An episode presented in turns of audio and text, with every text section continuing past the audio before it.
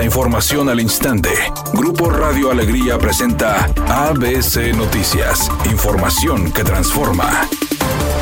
El gobierno de Nuevo León anunció que trabajará en la construcción de varios distritos deportivos, uno de ellos para las disciplinas acuáticas, aunque actualmente se padezcan problemas de agua. El gobernador Samuel García, durante una entrega de reconocimientos a medallistas de los pasados Juegos Centroamericanos en el Palacio de Cantera, informó que aplicará una isleta alrededor de la Presa Libertad para canotaje, vela y otros deportes, en cuarenta hectáreas reservadas en la Presa Libertad. Luego de contradecir al director de Agua y Drenaje de Monterrey, Juan Ignacio Barragán, respecto a la crisis de agua, el mandatario estatal anticipó el destino de este espacio, que sería construido en los límites de Montemorelos con Linares, al tener mayor cercanía que la presa de El Cuchillo en China, Nuevo León.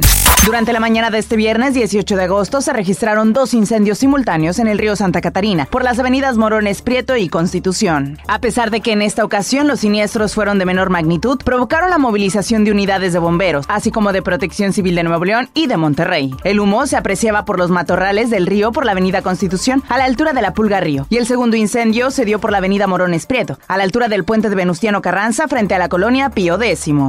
Ante la petición formal del gobierno de Estados Unidos de acudir a un panel para que México acepte la introducción de maíz transgénico para consumo humano, el presidente Andrés Manuel López Obrador confirmó la postura de su gobierno de no permitir el uso de maíz transgénico para consumo humano porque causa graves daños a la salud. Y no estamos violando el tratado, porque en el tratado se establece que cuando hay estas diferencias se puede acudir a los paneles. Es una muy buena oportunidad para revisar esto. Nosotros no vamos a permitir que se utilice maíz transgénico para la alimentación del pueblo de México. Primero la salud.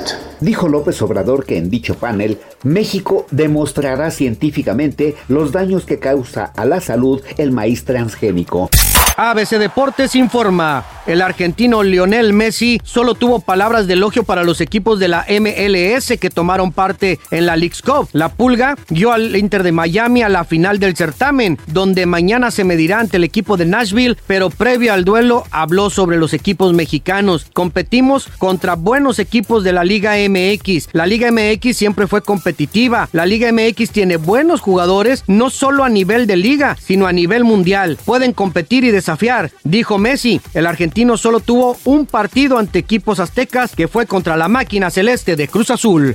Wendy Guevara, ganadora de La Casa de los Famosos, anda con todo. Ya reapareció en las redes sociales luego de que supuestamente le habían tumbado la cuenta. Ella ya aclaró que no fue así, que más bien estaban haciendo algunos ajustes para que ahora su cuenta luzca mucho mejor y más profesional. Aprovechó también para anunciar que tendrá su propio programa en V I X que llevará por nombre Perdida, pero Famosa.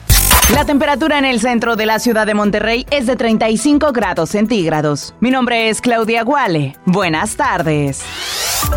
A B C Noticias, información que transforma.